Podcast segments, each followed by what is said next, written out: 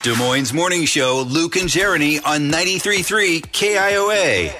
I let my son borrow my phone a couple days ago while I was getting my hair cut and let him play one of the games that was on my phone because he's played it before on his iPad.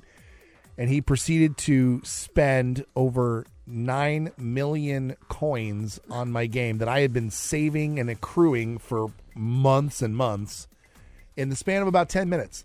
He spent 9 million coins. This is where your only child comes out and you get very upset. And Yes, Yeah. those were my coins. Played with your toy. That's right. What are you going to do? never let him touch my phone again. That's for sure. Uh, but we wanted to know if there was ever a time that you regretted giving something to your kid. 515-244-4933. Start in Des Moines. Talk to Jeff. We didn't give it to our kids, but it's a parenting failure. We had a, a little party going with some friends playing cards. Kids were about six, seven years old, and all of a sudden it was like really quiet, and so we went to see what they were doing. They had a jar of Vaseline, and they were slicking their hair back. Oh, no.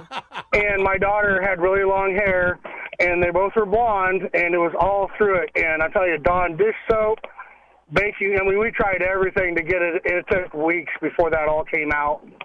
I can only imagine that had to have Oh, been that- an absolute mess. They thought they were so pretty, and their hair was slicked back, and everything else. And oh yeah, it was a disaster. That's awesome. Thank you for the story, Jeff. Let's go to Mount Pleasant and talk to Paul. Uh, my kid was three years old. Sunday morning, we were getting ready to go to church. He uh, had a black felt tip marker. He was marking our oak dining room table. When I came by, he hit it with a piece of paper. I sent him in to go get it off of his hands, and instead of using soap, he was using toothpaste, and it was coming off. So I took the toothpaste to the table, and within about five or ten minutes, with toothpaste and a paper towel, I was able to remove all notice of the black permanent felt tip marker. Wow. So in in the having a kid take something they didn't you wouldn't want them to have, you ended up Right. learning a really cool life hack. Absolutely. Nice.